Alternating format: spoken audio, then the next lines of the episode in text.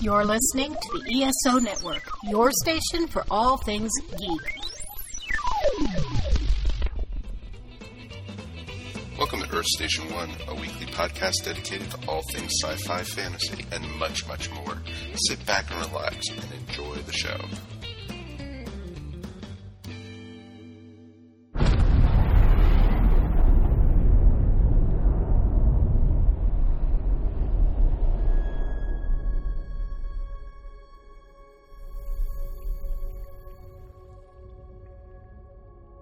We imagine a future, and our imaginings horrify us.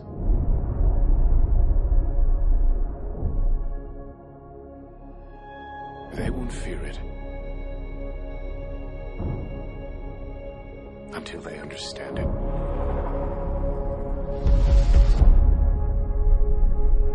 and they won't understand it until they've used it.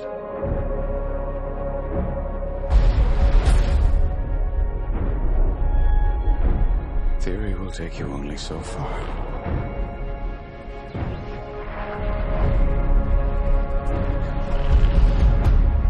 I don't know if we can be trusted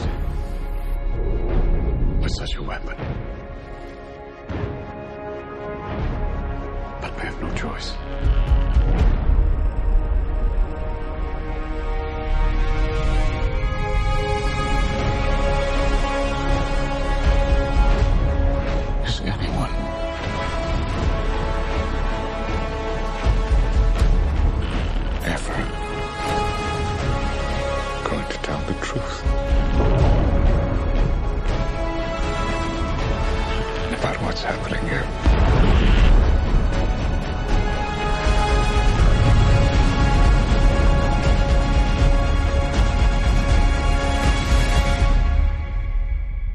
Everyone, welcome to another episode of the Earth Station One podcast, and it's movie review night again.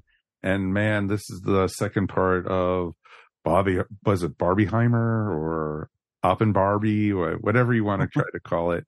It was real interesting of a weekend to go see movies, and I think it was the busiest I've seen a movie theater this year, and so far this, you know, other than Mario, I think this has been like, you know, the most drawn I've seen and sold out shows. And, you know, when I wanted to go see the different movies, because I didn't do them both on the same day. So it was interesting to be able to, you know, try to, to find the different films, and had to go to like check out three different movie theaters because they were selling out for all the different movies between Barbie and now this film we're reviewing tonight, Oppenheimer.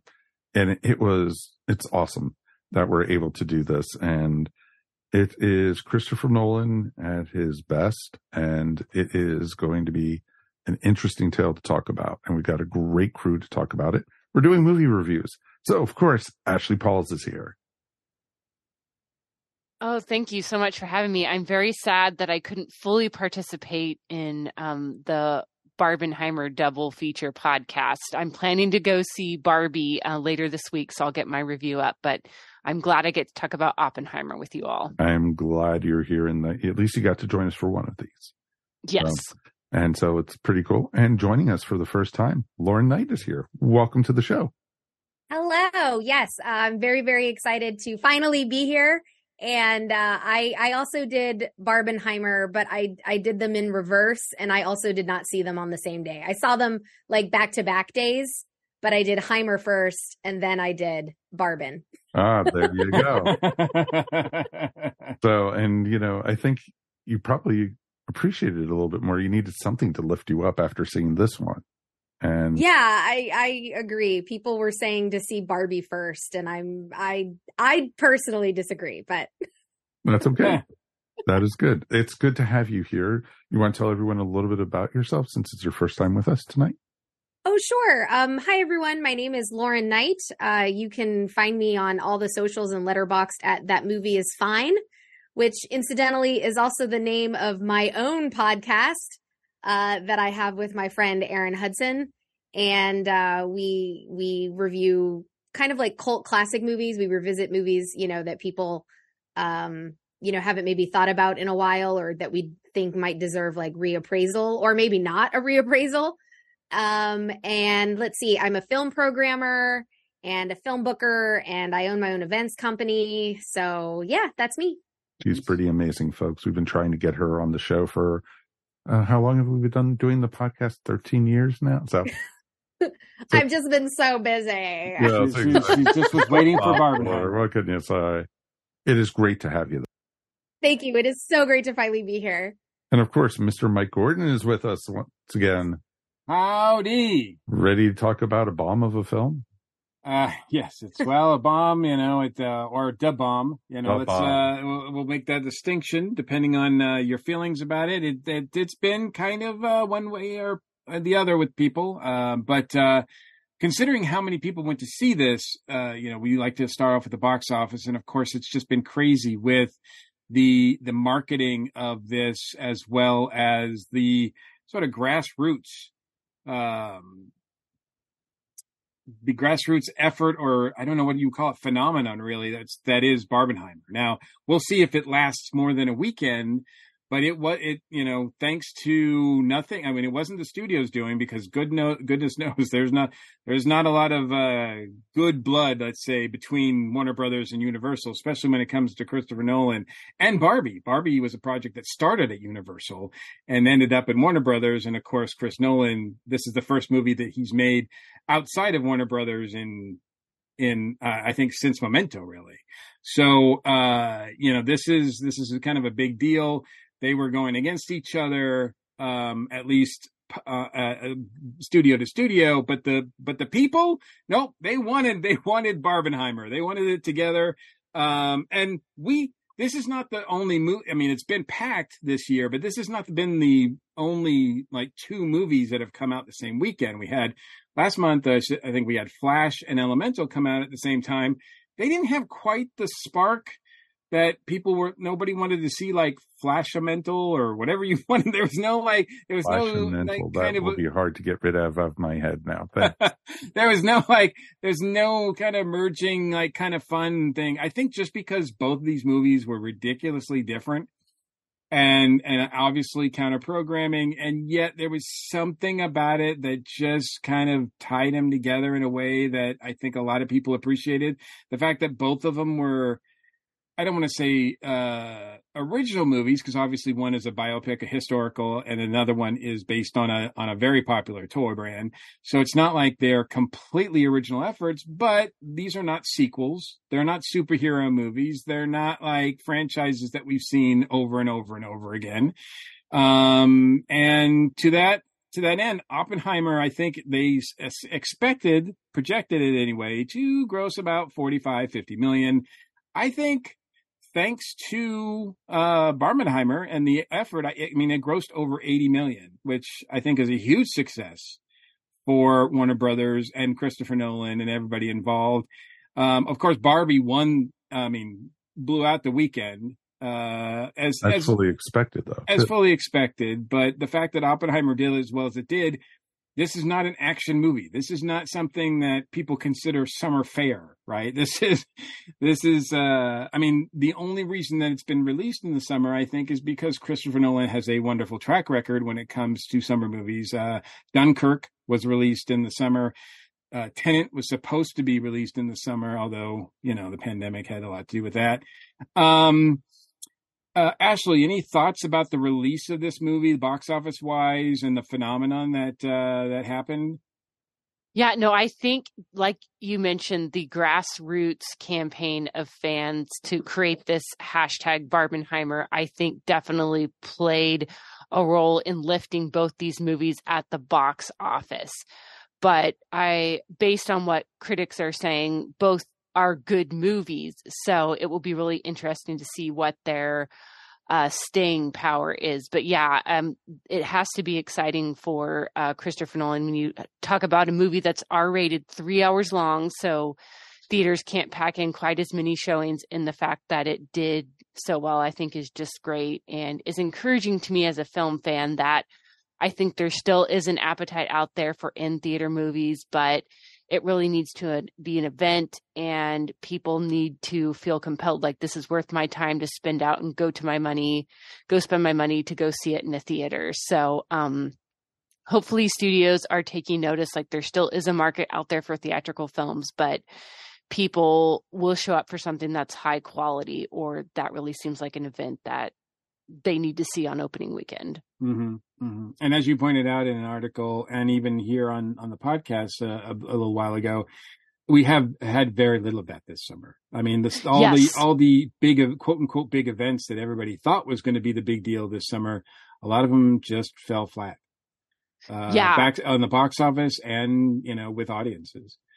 Yeah, uh, I would not have guessed that Barbie and Oppenheimer would both outperform The Flash and Indiana Jones opening weekend, but, you know, here we are. So uh, definitely not something that I saw coming. So I'm tossing my predictions out the window by this point, but hopefully this is a sign of good things to come, and these movies will have some staying power, and we'll get to see more um, creative and uh, thought-provoking films like this one. Wow, well, I'm sure the studios are to see how much egg we do end up on our face. Oh yeah, I I'm dreading the summer review podcast because I know it's not going to be pretty for me. Yeah, well, it wasn't pretty for Hollywood. So, um, yeah. and uh, you know, I'm sure that they're already trying to think of uh, how would they can recreate this um, uh, this phenomenon. Uh, of course, you know, it's going to be canned and, and probably won't work, but they're, that's not going to stop them from trying to repeat this. Uh, Lauren, I'm curious from you, like what, what did you notice about the box office and how unusual of an event this kind of thing was? Um, I think meme culture cannot be underplayed for how, you know, how strong the turnout was. I mean, you couldn't have two more opposite movies released on the same weekend. Um, I am not as optimistic as Ashley is about lessons studios are going to learn. I'm more in your camp, Mike. Like, people are going to try and manufacture. Like, okay, do you remember Morbius, right? And everyone was like, it's morbid um. time. And then it got, like, it was out of theaters. And then there was, like, a campaign to bring it back into theaters. And so Sony, like, listened to the fans, but then no one went, right? Like, it's kind of the reverse of that in a way. And I think, I mean, I'm excited because Oppenheimer would normally seem like a December release. Like, it would normally seem like one of those New York, L A releases in time for, like, Oscar season, you know, and then everyone else would get it in, like, January. So I think the fact that it's Christopher Nolan is a huge selling point. There was someone on Twitter today who is optimistic that this bodes well for Killers of the Flower Moon. And I don't, ag- I don't agree. I don't think it's going to translate as well. Um, even though Scorsese is, is a draw and is a name, I don't think it's going to have the same, like, cultural cachet. And if it's the only movie coming out that weekend, or even if there's, like, an animated movie, it's not, it's not the same. Right. It's not the same. And I think women have always been discounted as well. And I think Barbie mm. is showing that women are eager to come out to the movies and want something to come out for, and that we have income to spend. I mean, I remember even when Girls Trip came out, I was working at a movie theater then, and we had sellout showings of all of these white ladies and soccer moms coming to see Girls Trip just to have a good time and, like, hang out with their friends and drink margaritas and things. So I think the female demographic cannot be discounted, but I don't think any r- pertinent lessons are going to be learned. I think studios are going to learn, like, all the wrong things. And like you said, Mike, they're going to try and manufacture, yeah, you know, they're going to form their own two word, like, moniker, you know, like yeah. Bennifer. You know, it doesn't work if Ben Affleck and Jennifer Lopez create their own nickname. Like, you can't create studios can't create a nickname. It was it was the internet that came up with Morbid Time, you know? Um, so yeah, I think I'm excited for what this means for theaters, though, because truly theaters have never been this busy all year. Um, and even last year, I feel like, uh, not entirely remembering everything that came out last year, but still working in the theater industry, I mean, it was not busy like weekend to weekend. So mm-hmm. I think theaters really, really need this. And hopefully both movies will have uh, a nice set of legs on them. Yeah, I mean, we'll see. Uh, um, I mean, we've got Haunted Mansion coming up this weekend, and we'll see if that cuts into it. And I know that Tom Cruise is just nipping at the butt, like, hey, I want to come back to give me some more of my premium screens back because I want more of those, right? But I don't know if he's earned them based on his, uh, based on Mission Impossible's first weekend. So they might be like, hey, week, though, that's the thing. There was only a week for Mission Impossible. Right. I know that he wants them back. He was like, no, I, I, because I think he, he's kind of surprised by this whole thing too. Um, Uh, but because he thought, I am, I am the Maverick. I am the savior of the cinema. I will, I, people will come in droves to see my next movie. And they were like, yeah, we're good. But I saw it. I saw it, Tom. we, yeah, we we did too. We did too. And we enjoyed it. We um, like him. But, we really, really like him. But let's get into the movie itself. Uh, I'm eager to talk to uh, Ashley. I, I, like I said, I read your review online already, but I, so I know Uh, spoilers, and we will be spoiling the movie too. So if people haven't watched Oppenheimer, I mean, I know it's based on historical events. Uh, bomb does go off and, you know, uh, things like that. But, um, uh, you know, we will be spoiling the movie itself. So if you really want to be surprised or want to have your viewing unspoiled, uh, feel free to go see the movie, you know, and then four or five hours later, you can come back and listen to us all talk about it. So, uh, Ashley, um, how did you feel about Oppenheimer, uh, when you came out after that long three hour? Yeah. So, um, I was really looking forward to this one. Uh, Christopher Nolan is a director that I've really enjoyed following. He's my husband's favorite director. So, um, naturally this was on my list of most anticipated movies of the year.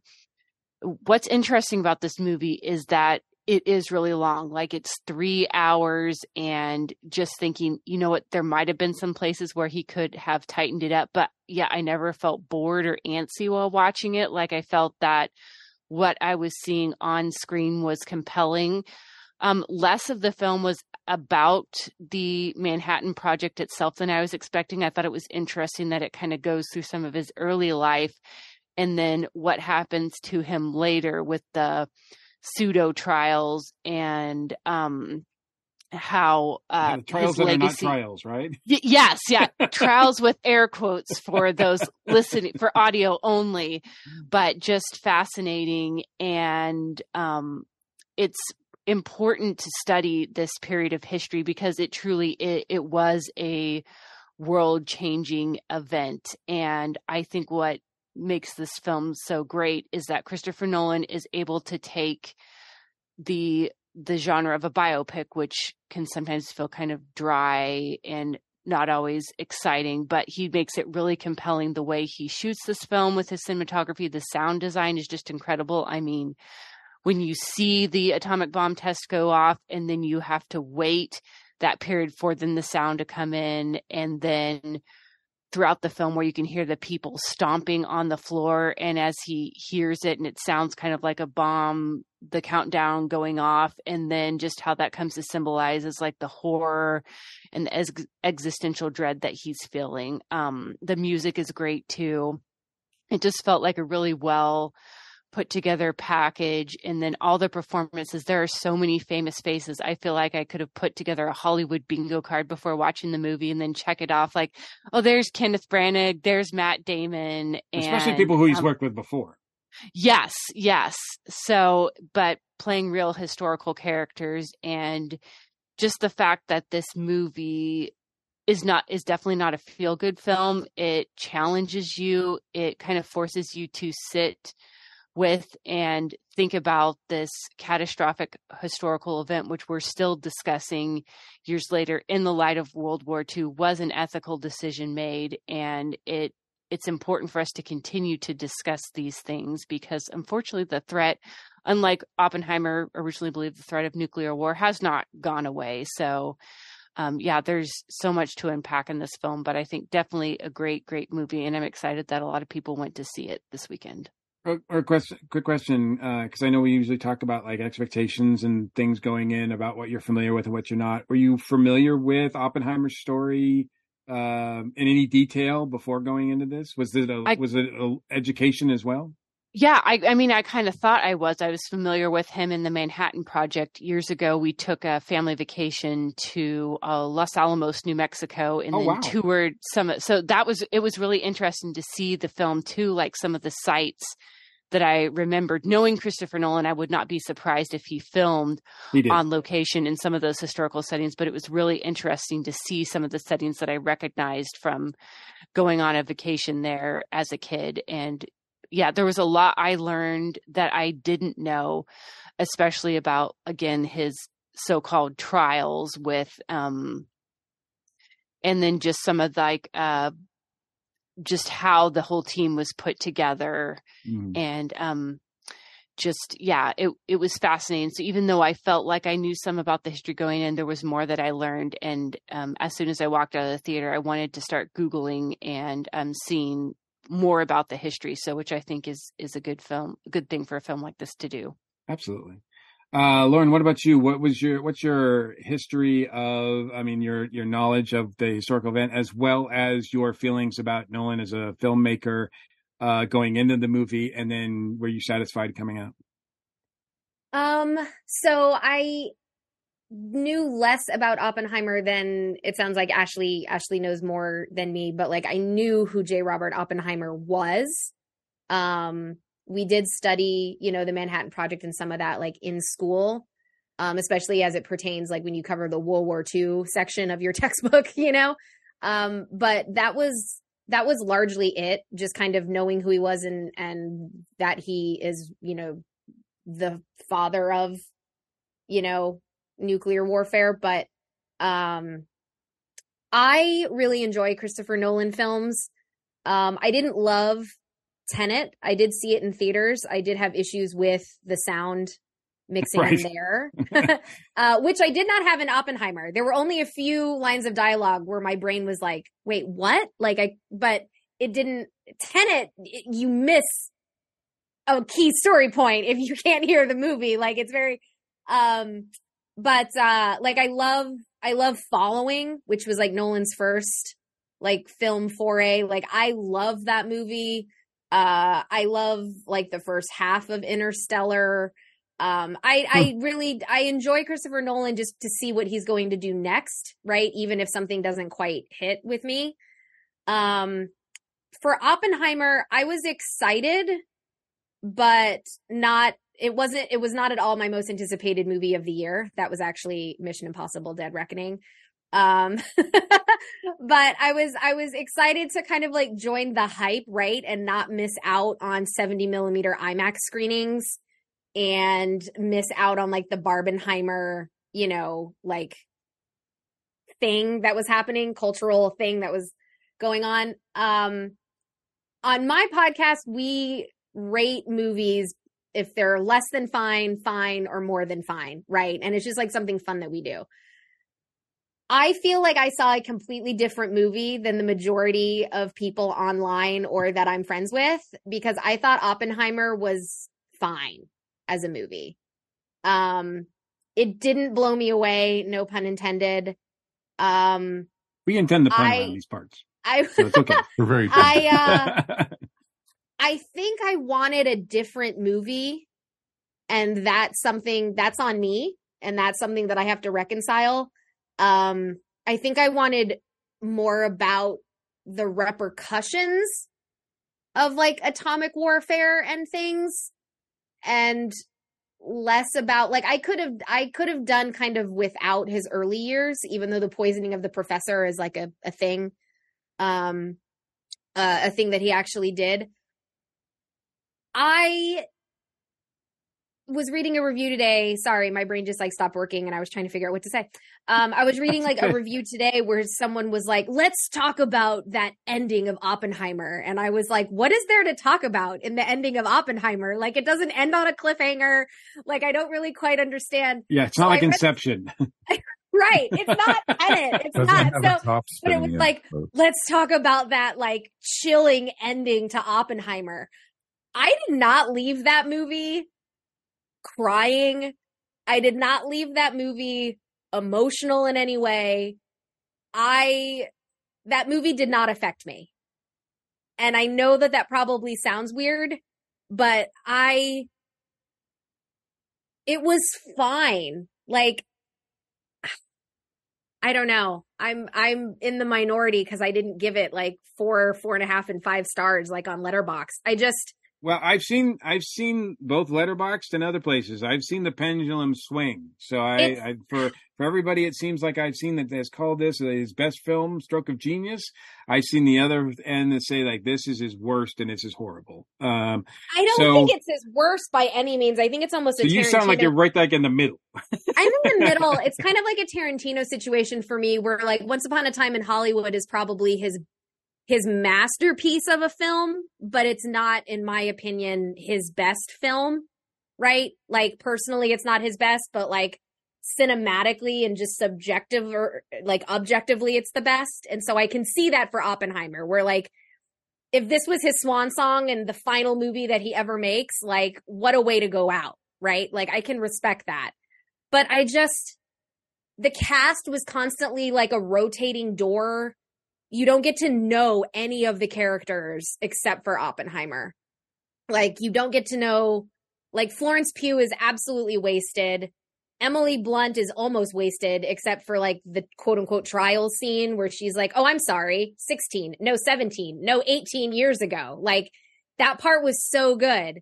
It was, um, but it's constantly like, oh, hey, it's that guy. Oh, we don't see that guy again. Oh, hey, it's that guy. Oh, we don't see that guy again. Like, I, I think it it was like a who's who as far as like, oh, look at all the people that want to be in this movie and people that I know and that I always work with. And that also didn't really work for me. Um, who's the major guy that actually ran the Manhattan Project? Uh, it wasn't actually Oppenheimer. He was the guy that did the like test bomb in Los oh, right. Alamos. The yeah. Sons of Bitches guy. Yes. I didn't even know that guy was in the movie. Someone had to tell me who the actor was that played him. So I think I just wanted something else out of the movie. And like, as a movie, it's more than fine. Like, as a crafted film, like Once Upon a Time in Hollywood, it's more than fine. But as an enjoyment, as a movie that tries to like pull at your emotions and really get you to like think, I was not left with that. Okay, that's fair. That's absolutely fair. Um, and I'm, I'm, you know, that's that's something that, uh, yeah, I, I definitely want to hear more of, and we'll, uh, we'll, we'll get to hopefully some more details. But uh, Mike, how did you feel about it? It's interesting because I've studied Oppenheimer in the past through, you know, going out to Los Alamos and going out to, you know, into studying, you know, the Smithsonian, and you know, because you go to the Air and Space Museum, they have. You know, you're gay and, you know, all that type of stuff. And so you read up all about it, and it's just interesting the por- the cherry picking of his life that they did through this and everything. And I, it's a typical Christopher Nolan type film because present time is always is color. That's what he did with Inception and such. Anytime they went into a different period or a different time, it was black and white. That's what they did with this, both with future and also with the past. And it was very, it was very well done.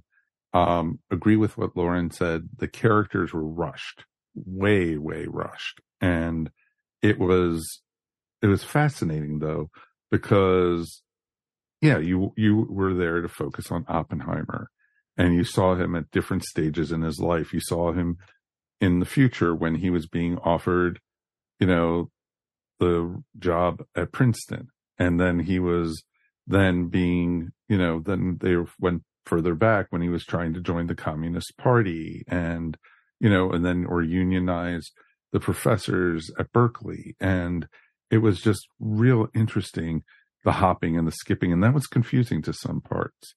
And Christopher Nolan, bless his soul, you know, in past films, his audio sucked big time and everything. This one, I didn't find it as much. It was very easy to follow and such. I still would have loved to have subtitles on it, though.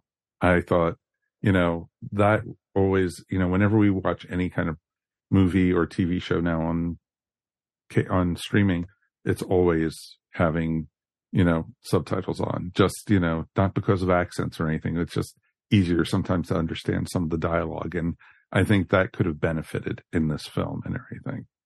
Um, I did think, you know, the actors, I loved the actor they had with, you know, who played Oppenheimer, you know, Petty Drenfell was just amazing. And to see that actor as Oppenheimer was just, it was great. I think he acted the crap out of it.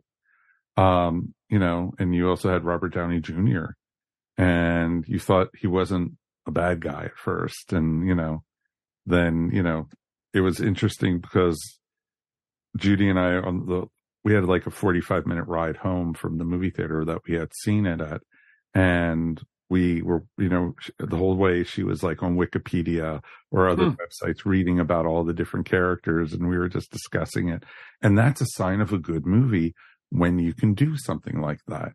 And did I walk out of that movie theater with a giddy feeling? Oh, hell no. No, not at all. It's not that type of film. But it was like that, that was like a movie I, I walked out of going, okay, this makes sense. I liked it. And I liked the portrayal of some of the characters and some of the actors. But I think, you know, overall, I think, you know, the whole thing about the affair that he, you know, that he went back to, kept on going back to his ex-wife. And, you know, and it's just like until she committed suicide. And it was just, it was interesting. I thought that was rushed. I thought, you know, him getting involved with his current, his second wife. And it was just like, oh, out of nowhere. And then for them to announce later on, oh yeah, I was sleeping with this other person. It was just like, it was like, oof, where did the hell did that come from? So it was just like, okay, that was a little tough. The one thing I loved about this movie, and I'm going to come out and say it, is there was no C G I. It was all practical effects. Yep. And for them to have to do that explosion with practical effects was pretty damn amazing and everything. And I remember seeing the the actual, you know, f- um, test films that they did for the actual atomic bomb blow at Los Alamos. They showed what it looked like, and they couldn't come close to it with practical effects, but they did a really, really great job. And that was pretty awesome. Yeah, um, yeah, certainly a lot there. Um, I, um, it's funny because it's, it's, you know, and I'm not disagreeing with any of you, but it's just so funny to hear like, oh, well, you know, this felt rushed. This felt, it's a three hour movie. Like, like, like, like, how can anything feel rushed if there's like a three hour movie? So, I mean, like, how can you expand on, oh, let's expand on that. Oh yeah. You want to sit there for like another three hours? Um, wait till the director's cut. It, it, it'll be okay. Yeah, I, I'm sure. But, and, you know, um, I, all right. So I'm a Nolan fan as well. Ever since I saw Memento on the big screen, the first time it came out, I was like, this guy is brilliant. I've followed him. Uh, it used to be religiously, not so much anymore, but it used to be religiously. Uh, um, and, uh, This is a diff- This is a interesting movie. In a lot of ways, it's got all the Nolan tropes. I mean, he wants to, he likes to film in IMAX. Uh, he likes to film on film. He likes to uh, use Cillian Murphy. He likes to use Matt Damon. He likes to use, you know, all these other actors, these secondary actors that, that fit in here. Um, traditionally, his female characters are not great. Um, you know, so, I mean, it's got like a lot of like check boxes. Yep. That's a Nolan movie. That's a Nolan movie. That's a Nolan movie. Um, but I think I, I mean, the, the, uh, the examination and the profiling that he does on this one person is something that I, I don't think I've seen him do before. And it's a focus. Um, he, it, it's almost like he shows Oppenheimer and then, yes, there's all these bodies that are orbiting around him that, yeah, they're interesting and they're played by interesting actors. So it's like, oh, I'd like to spend some time on that planet. Nope, can't, because we're focused on this one, right?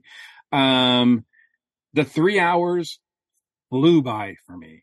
I would, there was never a point where I was like, ooh, I need to, like, I'm looking at my watch, I'm doing this or whatever. I was, when it was over, I was like, that's it already. Like, I, I was really surprised how engaged I was in this. Um, you know, does it need to be in IMAX on seventy millimeter? No, but I wish all movies were, because it's a great experience. Uh, um, so, I mean, for people to say like, oh, it doesn't need to be, it's like, it's amazing when they are. Like, yeah, but you don't see any big action sequences. But sometimes just watching Cillian Murphy's face for like a few minutes is engaging on that level, you know? Uh, I've heard, you know, pendulum swing the other way and say like, hey, the bomb sucked. Like, it was just like, it was so disappointing. That did not seem, they even got the mushroom cloud wrong, et cetera, et cetera, et cetera. Um, I thought it was great. I love the effect of like, ooh, let's watch the visuals. And then boom, the audio hits and everybody like, I mean, that was an impact that I, I, I thought in, in the IMAX theater I was in. I mean, you felt it, like you felt it when it, there was an impact. Um, so it, it worked for me on those levels.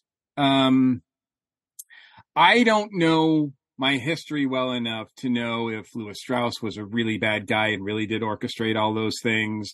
I, I don't know, uh, enough about a lot. I mean, certainly, you know, when it comes to advanced physics, actually, I'm sorry, when it comes to rudu- rudimentary, rudimentary physics, when it say, comes yeah. to introductory physics, I will fail every time. So, does a lot of this go like right over my head? Yes, but I get it. You know, I've watched Star Trek enough. It's just mumbo jumbo to me anyway, right? It's like, okay, yes, bomb works. We know, like, like, like it, you know, um, the only thing that's impressive, you know, that I, the only thing that makes this more impressive is that it's real. It's based on real events. It's based on real physics. This really happened.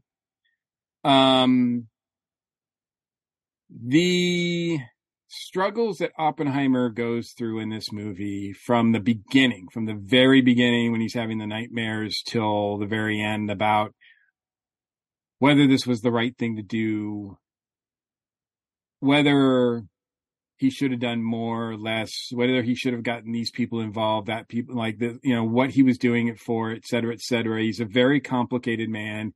He's not a, he's not a saint. And yet I still felt compelled by his dilemma, uh, multiple dilemmas going through this movie. And I think that I, I don't know if I've ever seen Nolan portray that as well as he does in this movie. Like, to watch a man actually just struggle with an endeavor and the after effects of it. And not just the after effects of the bomb, because we never really see that, but we know, you know, I, I, I don't need to see like what happened on Hiroshima. I've seen the footage of Hiroshima. Like, I, I, I don't want to, like, I'm not paying twenty-five dollars to see that on a big website. Like, that's gonna, that's gonna really upset me. And I get it. You know, I mean, he, you know, he feels it, and I, and I believe he feels it. So, um, I, I really, I'm kind of at the end of the day, along with Lauren on this one a little bit, although I like it a little bit more than she does, but it's not, I don't think it's Nolan's best movie, but I don't think it's, uh, I think it's better than fine, but I don't think it's, it's like, I mean, there's a lot of things that he could have done better, different, whatever. It could have been a more compelling story, et cetera, et cetera.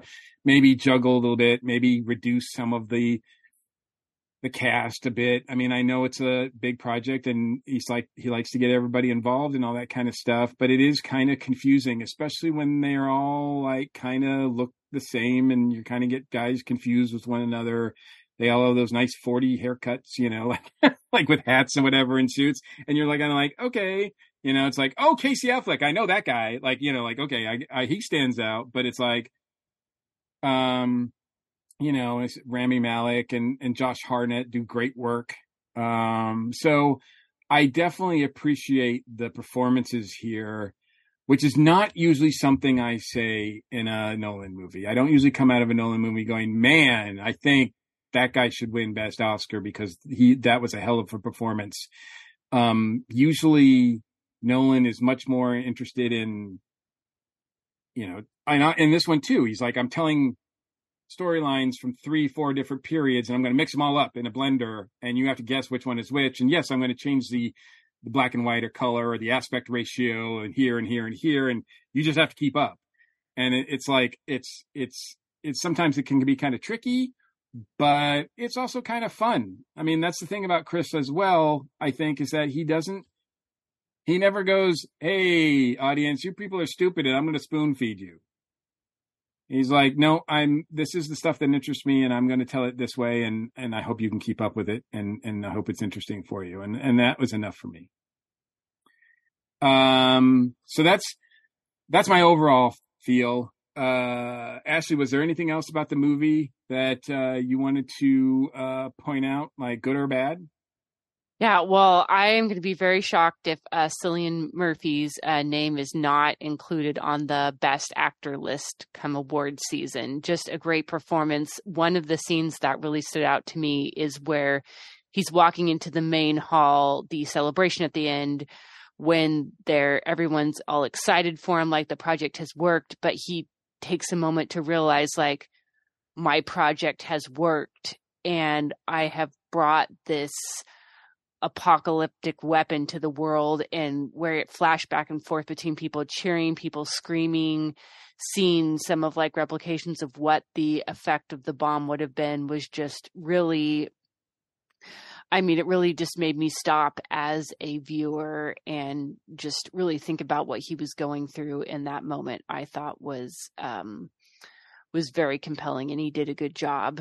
And, um, I, liked that they I, I agree that I think this is some of, new, of Nolan's most nuanced character work. Um, I like that he gave, I mean, it would have been nice to see Emily Blunt maybe get to do a little bit more, but that she just wasn't the stereotypical like nineteen forties housewife, like, oh, everything is good and I'm just supporting my husband. Like, he portrayed some of her struggles and how she had her own flaws and things like that too. So there could have been more that she got to do, but I, I did appreciate that he worked um, some of those layers into it. And yeah, it just, seeing this film makes me even more excited for Nolan to keep pushing himself and trying new things. And I like that he's not just a stagnant director. Like, this is a completely different film from Tenet. Both still feel like Christopher Nolan films, but I like where he's pushing himself, and I, I can't wait to see what he does next.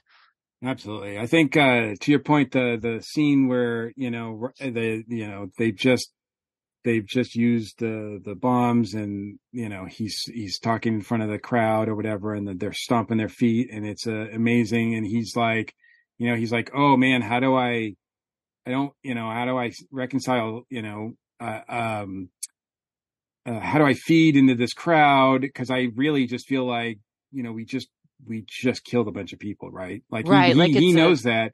And yet, you know, he can't say that, but instead, so he's saying things like, you know, I bet the Japanese didn't like it, you know, like, and, and, and like the crowd's going wild, and he's like, you can tell he's just not feeling that, but yet, but it's, it's, it's, we're at war. I mean, it's a whole complicated issue. It's not as simple as like, oh, we just killed a bunch of people, shame on us, right? Like, it's, these are decisions that some of the, which he didn't make, um, or he wasn't the only one that, you know, yeah. He wasn't the guy who actually said, like, drop the bomb here. Um, but I did find that scene very powerful. And regarding his wife, I did find some of the scenes that she had really powerful too. At the end, when he's getting his award as he's older, and that guy, you know, the H-bomb guy comes over to shake his, his their hand, and she won't, not only will she want, not shake her hand, but they show her and she's like, she's getting ready to spit in the guy's face. You can yeah. see it, and it just, it, but it looks, I mean, it's really, really a fun scene. Um, yeah, she I, does it with dignity, but she like stares him down. Yeah, you're like, if you don't move pretty soon, you're going to get spit on. Uh, yeah. uh, Lauren, what about you? What's uh, something else about the movie, good or bad, that you you took away from it? Um, real quick, the, the scene that you're talking about with Benny Safdie is, I think Teller was his last name. That actually really happened with Kitty. Uh, she mm-hmm. refused to shake his yes. hand, and yes, he I said he that, went yeah. home. He said he went home and cried that Kitty had, had like, you know, deflected him so much. So like that, that was actually, I really liked that. And I really liked Benny Safdie. I do agree that Murphy should be in the Oscar conversation. Uh, I think uh, Robert Downey Junior also should be. Interesting. Yeah. Um, in the discussion, um, I think he was fantastic, in my opinion. Um, I he's so he's so good. Doesn't he just make it look easy? He's oh, it was it was so good. I I was really excited to see something like that from him, because we haven't seen a lot of that since he's been doing, you know, Iron Man, which, and he's a great Tony Stark. Don't get me wrong, obviously, sure. But you know, going back to like Chaplin and like Less Than Zero, like he can act, like he has talent, you know, and not just like, and Tropic Thunder, you know, like he can do comedy, like he is so good. And I'm, I'm hoping now that Marvel, his time with Marvel is done, he'll, he'll be more, he can do more. He reminded like me this. so much of his dad. Like, oh, he looked so much like his dad, too. Um, I was like, I wow, like, man. I thought he looked like Jeremy Irons. I kept thinking, man, he really, really? looks like Jeremy Irons.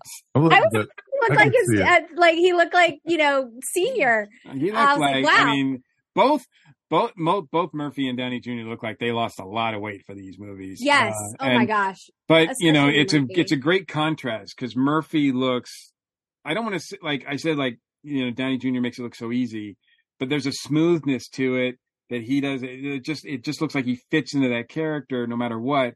It looks like Murphy is just tortured all the time. like like he yeah. is just like, there's nothing easy about this role. Like if, if I mean, this looks like a movie part that, I mean, I hope it's not true, but it looks like a movie part that is like going to haunt him as a person for a long time, because yeah. he had to go there. Kind of like Heath Ledger and Joker. Like he had to go there, yeah. and um. That's probably not easy to come back from. No, I was wondering that too. Mm. Um, no, I mean, I actually, I'm looking forward to a rewatch, um, kind of like what I did with Tenet. Like I saw it in theaters, and then when it was available for like home use. Yeah, um, put some headphones I on so you could hear it. I watched it again with subtitles, you know, so I'm, I'm looking forward to kind of watching it again, like alone or just with my husband, because he wasn't with me, so he hasn't seen it yet.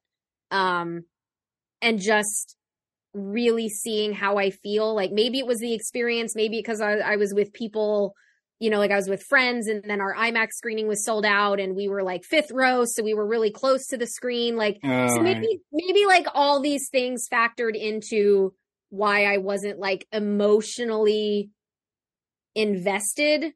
Um, I honestly didn't like the frame story of like the hearings. Mm-hmm. Like they they build they build they build and then to me they're kind of much ado about nothing.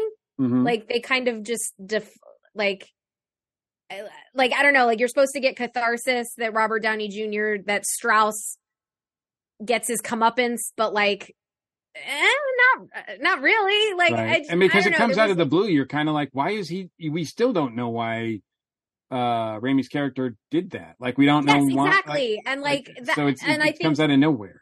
That goes with the like revolving door of kind of of yeah, there's characters. A lot of things like, that are done here yeah. that are not from other characters that we don't ever get in. I was wondering fun. why Raimi and I was expecting a flashback to where Raimi like overhears Strauss, or Raimi overhears something Oppenheimer says, and that or the aid or the aid work like or Strauss's aid, because it looked like he was in on that. Like he was like in on it, like going up against yeah Strauss, like, and I love know? that, and I thought he was underutilized as well. Like I thought there was so much potential, and I realize it's not like it's a weird kind of ensemble film, because it's not really an ensemble film. No, it's a they're all Even orbiting one guy. They're got, all like they're all like moons you know, in orbit rather than yeah. like a group effort. It's a yeah. like yeah yeah I agree. So, but I'm looking forward to watching it again, and I, I didn't hate it. So people out there yelling no. at me, I just don't don't yell at her. Don't even, yeah, even if she did hate it, don't yell at her. Like it's okay, yeah. it's all right. We uh, can point her to the podcast so they could yell at her there. So yeah, yeah. Well, maybe you know whatever. Um, uh, Mike, what about you? Is there anything else about the movie that really stood out for you, either good or bad? No, I. The characterization of Oppenheimer was great. I think that you know was the reason you go to it. And I'm glad that, you know, they didn't end the movie with the bomb being dropped, you know, or the testing. I think that would have been just like, I loved how he was haunted um, from that point on, from when they dropped the bombs on Japan. And because he was like, you know, at first he was like, no, you don't have to do it. Germany surrendered. You know, you don't have to, we don't have to do this now. And the general was like, nope, we still have to do it. And it was just real interesting because when he was at that, you know, pep rally or something to celebrate the bombs being dropped and everything, and him looking around and him seeing people with their faces pe- being peeled off or the burnt bodies. And he changed from that point on. He was almost like, you know, I let the genie out of the bottle, you know, I am now death, you know, type thing. And it was just, it was interesting and such. I agree the parts about the hearing about him losing his clearance, that was a little too much, I think. And, you know, I could have easily seen them, you know, doing, you know, just saying, you know, it be a sidebar or something, you know, oh, you lost your clearance because of, you know, you know, your past and everything. I don't think they needed to go into as much detail with that. Um, the Senate hearings, yeah, you know, I guess you, you needed that to show that Robert Downey Junior's character was not a nice guy, that he wasn't Oppenheimer's friend as they were trying to make him out to be, uh, the, with colleagues and everything. And it was just that I could understand, but Robert Downey Junior was just amazing in the, in this movie. I thought he, you know, he blew it away, and it was good to see him up on the screen again, not playing Tony Stark, not playing Sherlock Holmes, or, you know, and it was, he was great. And if he doesn't get nominated for Best Supporting Actor for this role, it'll be, you know, he'll be robbed. I just, you know, and that's the thing with summer movies is a lot of times the, you know, the Academy doesn't recognize summer movies and such, you know, their memory is short. And so I'll be very curious to see what comes out of that and everything. And, you know, I'll, I'll be interested to see where it goes. Um, you know, I saw a review that did say, oh, you know, the movie was like forty-five minutes too long. And it's like, they had to make it longer, you know, that long, because they needed so much to fit in. They couldn't go on, all right, here's him just work already working on the Manhattan Project. Here, they dropped the bomb. Boom. He got the, you know, award from Lyndon Johnson. Boom. He dies. Okay. That's the movie. So, you know, they had to tie in, into it and everything. So I do understand. Yeah, I mean, obviously it's a preference. I mean, I didn't feel like it was long because, like I said, it flew by for me. Mm-hmm. Um, however, you know, if I was going into it looking at the story, the the the third part of the hearings with Strauss, that's not really an Oppenheimer-focused event, right? Like, I'm like, why is that? I mean, it's great to see Robert Downey Junior, but maybe we could have used less of that and more of, you know, um, support characters or whatever. It was, so, but it was interesting, too, with the hearings and everything. And when he got voted, oh, who voted against me? And they said, oh, this newcomer, you know, the senator from uh, Massachusetts, Ke- John Kennedy. And it's like, yeah, I mean, Kennedy gets a drop name drop in there, which is like, eh, whatever. It's like, yeah, um, I was like, yeah, uh, you know, that's that doesn't go anywhere, obviously, because it's the end. But, um, but I wanted to point out too, my favorite part, like when I watched the trailers for this movie, the one thing that was intriguing to me was that they showed in the trailer, they showed uh, uh, Oppenheimer uh, chatting or meeting with Albert Einstein, and I was like, I don't care about the rest of the movie. That's a conversation that I want to hear. Like, I, like that's a conversation that I want to hear. And what's really fun is that it's in the first part of the movie. It's in the first ten minutes of the movie, and yet we don't hear it. And I'm like, oh man, Chris, you're killing me. You're killing me. And of course, later on, I kind of knew that uh, from history or whatever that, you know, that, that, uh, Uh, Einstein was asked or whatever to be part of Manhattan Project. He was like, nope, I'm not, I'm not going to be part of that. Um, uh, so um, the other encounter with them, with him was pretty interesting uh, when he's kind of helping out with the math a little bit or whatever. But then the very last scene I do think the movie sticks the landing for me personally, because we do get that conversation between Albert and and Robert, and I'm like, and it and it and it's perfect. Tom Conti as Albert Einstein nails it. I think he's amazing in this. Uh, I think Tom Conti is one of those actors that doesn't get near enough credit. Um, and he's great in this. He just kind of immerses himself into that role. You just see Einstein. Um, and I, that, that ending conversation that they have did not disappoint me whatsoever. Um, I thought that was a perfect way to end it for me personally, because that was what I was most interested in seeing. So I think that was great the way that wrapped up. And uh, um, the fact that, you know, uh, Albert was like, they're going to they're going to hate you because you're going to give them something and then they're going to turn on you and uh, and all of that. And um, it, it was just a really, really wonderful way to end it and a nice way to bookend it. And and you get the two probably most. I mean, look, there were there were tons of Nobel Prize winners in that cast, like as far as characters, right? Of course. But I mean, pop culture wise, historically, Oppenheimer, Einstein, those are names that everybody's going to know forever. And and to have those be like the figures at the beginning and at the end of the movie, I think really was a way great way to bookend it. So I credit Chris for that. So overall, I credit Chris on a on a pretty great movie, great movie experience. Uh, you know, especially when you like, you know, combine that with Barbie. Uh,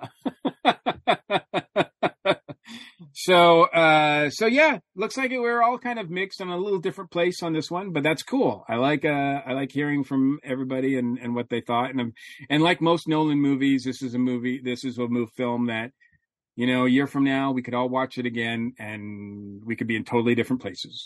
Oh, very much. And not so, the fifth row of the movie theater, so it's even better. Absolutely. So I will say too, if you get the chance, it's still on the big screen, it's still on IMAX, it's still in seventy millimeters. See it that way. I know it's a little bit more money, but damn, that's the way. I mean, movies look so good that way, and Nolan does it better than anybody, I think. Um, if I had the opportunity to see Barbie that way, I'd love to do that too, but nobody makes, you know, seventy millimeter movies like that, like Nolan anyway. So, um, so yeah, I think uh, that's it for now. We're going to take a quick break, and then we're going to come back and we're going to close out the show.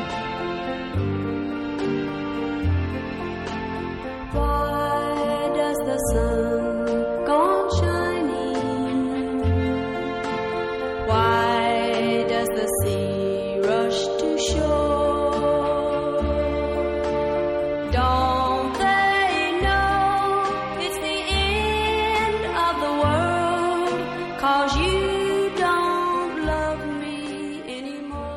Welcome to A Geek Girl's Take. I'm your host, Angela, and this week, this Geek Girl is talking about my favorite L J. Smith book series. L J. Smith is an author that really defined my childhood love of supernatural and horror worlds. For those who aren't familiar with her name, she's the author of The Vampire Diaries, but for some reason, that's the only series that took off outside of the realm of books, if you know what I mean. We're going to start with my all-time favorite series of hers, The Secret Circle, which, when this came out, it was a three-book trilogy. They later added books to it, but the original three are still just the best story arc that she wrote ever, in my opinion. It follows a young girl who moves to her parents' hometown and learns that her family was part of a group that studied magic and passed it down to different generations. The characters are great, the story is thrilling, and it has a great beginning, middle, and end to it all. It's such a fun, well-written adventure to go on. The Forbidden Game is another trilogy that she wrote that follows a young teenage girl who purchases a game for her boyfriend's birthday party. The game ends up being more than what she expected and releases a shadow man, a creature that makes your worst nightmares come true. This story is so fun and it's such a good read, and in my case, also a really great reread. Pretty much any of L J. Smith's series are great reads, and she wove such a great world of vampires, witches, werewolves, and other creatures of the night. The two I mentioned are my two favorites, but the other series she has, The Night World, Dark Visions, and even The Vampire Diaries, are all great reads as well.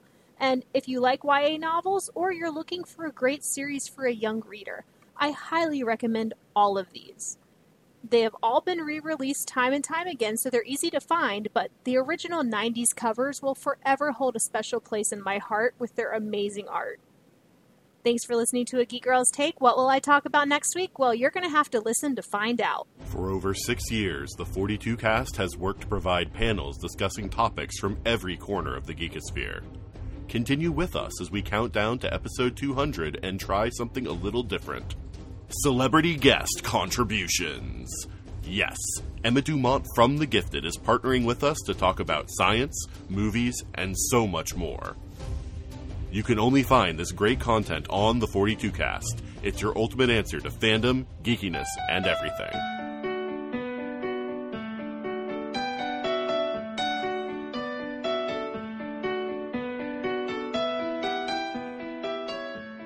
Folks at home, thank you for joining us tonight. This was a, a good one to talk about. And, you know, there was no way we could have done a three-hour podcast talking about scene by scene of the movie. We were thinking well, we could for but... a little bit. We've done that in the past, but not tonight, you know. And I don't know, you know, some of the scenes I think we could have cut out, you know, so it would have been okay.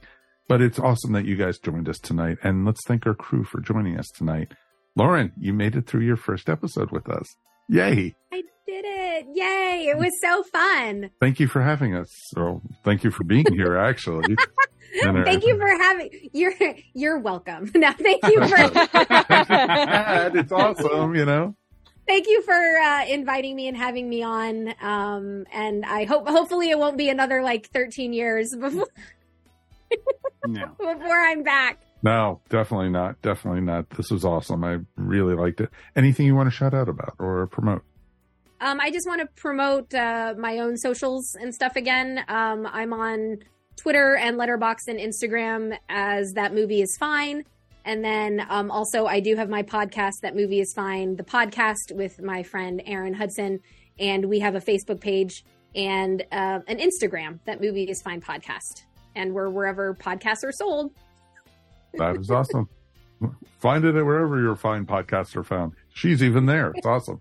So it's awesome. And Ashley Pauls, thank you. Thank you so much as always. Oh, thank you. It's always so much fun to chat movies. You're my favorite people to talk about movies with. Oh, it's always a pleasure, my dear. Anything you want to shout out about? Yeah, just as mentioned previously, I sadly did not get to participate in Barbenheimer, but I am planning to do belated. I'm seeing Barbie later this week, and we'll put my thoughts up on the E S O blog. So looking forward to, to seeing can't wait to see a what very you think different of film. Land. Yes. This will be uh, maybe not as different as you think. Oh, oh, interesting. Intriguing. Exactly. There might be a bomb or two in Barbie. Oh, never mind. I won't say anything. Yeah. No spoilers. Yeah. No. And Mister Mike Gordon, we've made it through another one, my friend. We did, and as always, it's my pleasure. Anything you want to shout out about, sir? Uh, yeah. Before I get to that, too, I gotta, I gotta, I gotta give uh, Lauren credit for being on brand by saying, like, you know, for Oppenheimer, her, her like that movie was fine. Like she's right on brand there, uh, so I appreciate that. Uh, look, uh, it seems like Substack is like taking off. Like I see a lot of people have newsletters, like sort of blog things from Substack or whatever, and I'm sort of making my way, and, and a lot of people I know are are doing that sort of thing. But one person of interest that I think that uh, deserves a particular shout out is Millie D. Scirocco, who uh, used to be a programmer at T C M. She did the T C M Underground. She wrote a recent, recently came out with a book. Well, she got dismissed late last year from T C M unceremoniously, and uh, she's uh, still struggling to figure out where what her next chapter is going to be. But she has recently started a Substack uh, newsletter. Uh, it's called Professional Sweetheart. It's based on one of her favorite movies.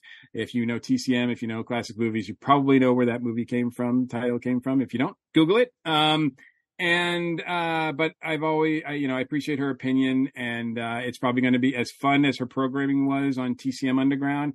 I expect nothing less, uh, for this, uh, this Substack, uh, newsletter to be fun as well. She's going to talk about, you know, her feelings about different movies and, and bring some, uh, cult classics to people's attention, et cetera, et cetera. So it should be a fun time. So I'll have a link in the show notes, but if you go to Substack, put in Professional Sweetheart and you should be able to pull it up. Awesome. Awesome. Definitely looking forward to reading about that one. All right. My shout out real quick is to the fine folks who braved San Diego Comic Con, folks. You know, it was a weird year for it this time. All the big studios pulled out, and it was a true Comic-Con for once. And I have a couple friends who actually went, and they could not give me enough raves about how fun it was this year. And it was, you know, back to the basics. It still was packed. There was still over one hundred thousand people. And, you know, it was, you know, tons of stuff galore going on, panels going on. You know, a lot of the, you know, Hall H stuff was completely out. And, but there were other panels going on. There were other announcements that happened at the show, but just not the official stuff like normal. And so it was very interesting to do. And, you know, I think eventually we're going to have to go back out to San Diego for another visit. And I think it would be a ton of fun to do it in the next year or two. So you never know. Yeah. I heard a lot of great things about this year as well, from professionals, from colleagues as well. Um, people who sold a lot of stuff. They did the, the panels were popping. Um, I do know that I know that um, uh, certainly the comic panels and everything were, were well attended. Um, uh, but in particular, I did find it interesting that, I don't know, I guess the studios or whatever are trying to get around certain things. Uh, in Hall H, they had a uh, big premiere, I guess, uh, promotional thing for a, uh, a Bollywood a sci-fi big budget movie. Yep. That's coming out. So uh, obviously they're not connected with SAG or anything like that. So, um, uh, but I mean, that's a good way to, I mean, you know, uh, with uh, films from Bollywood and India coming out and being really exciting, like R R R was last year. Uh, I'm certainly excited to see this as well. And I'm glad that that uh, space was not wasted this weekend. Um, instead, it was used to, uh, it, you know, some see, see it as getting around certain things, but I think it was just a nice use of that space. Yep, exactly. You know, Hall H is big, so they might as well use it as a big movie theater or viewing room. You know, it would also always be good instead of having to wait ten hours to get into Hall H. So it's a plus, my friends. It's truly, truly a plus. So definitely, thank you, everybody, for listening. You know, it's always great to be able to join friends talking about movies, talking about geeky stuff, and that's what we've just been doing. And, you know, always remember, we couldn't do this without you. If you want to support the podcast, please check out our TeePublic store, where we got really cool E S O Network swag, and we got a couple other designs coming out. We got some new stuff that I've been playing around just with new designs, um, new ideas for... You know, when I get new ideas in my head, I just usually put it onto a t-shirt. So it's kind of cool. So we'll be having more and more of that kind of stuff up on our TeePublic store. You can find the TeePublic store very easily by either going to the Earth Station One website or to the E S O Network website and go, clicking on TeePublic right on the top. Super simple. And we also have an ad. So we are on the side of our podcast page on Earth Station One. So definitely check it out, or go to TeePublic and so say, Earth Station One, we're there. So you can find us. Also, remember, if you want to listen to our show before the rest of the world, why not check out the E S O Network Patreon? For as little as a dollar a month, you can help support us here at Earth Station One.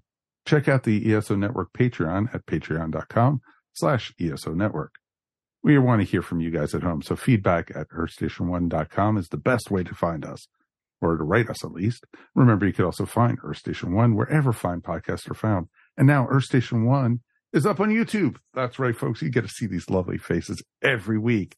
It's pretty cool. Some of us are more tired. Some of us are like going, oh, what a day. But we're always happy to be able to see you guys and everything. And remember, if you get a chance, hit the like and subscribe button. It's always the best way to follow up with us. And it shows that you guys to get to listen as you get pointing down. That's right. Or if you want, click on the little star up at the top, and you get to know when we come to you, because we're coming to you now twice a week, not just once a week, but twice a week. So yes, folks, more work for me. It's awesome. It's great. It's always good to be able to edit. It's always great to be able to be able to give you better content, more content than ever before. So it's pretty cool with that. Please, you know, just subscribe. We're not too proud to beg on this show. We really aren't. On behalf of myself, of course, Mike Faber, Mister Mike Gordon, Miz Ashley Pauls, and Miz Lauren Knight. Thank you so much for joining us, folks. Thank you for listening. We will see you here next time on the Earth Station One podcast. Peace, and we are done. Boom! You've been listening to the Earth Station One podcast, a show by fans for fans. If you enjoyed the show, please subscribe to our show up on iTunes or wherever fine podcasts are found. While you're up there, please rate us and remember to leave feedback. It would greatly be appreciated. And remember to tell your friends all about us while you're at it. Earth Station One is available on most social media sites where you can join some really great topics or chats. Help support our show by shopping through our Amazon dot com link or purchasing very cool E S O Network clothing and merchandise at our TeePublic store. Links to both are found on the top of our E S O Network webpage. Become a patron of the E S O Network by backing us up on Patreon for as little as twenty-five cents a week.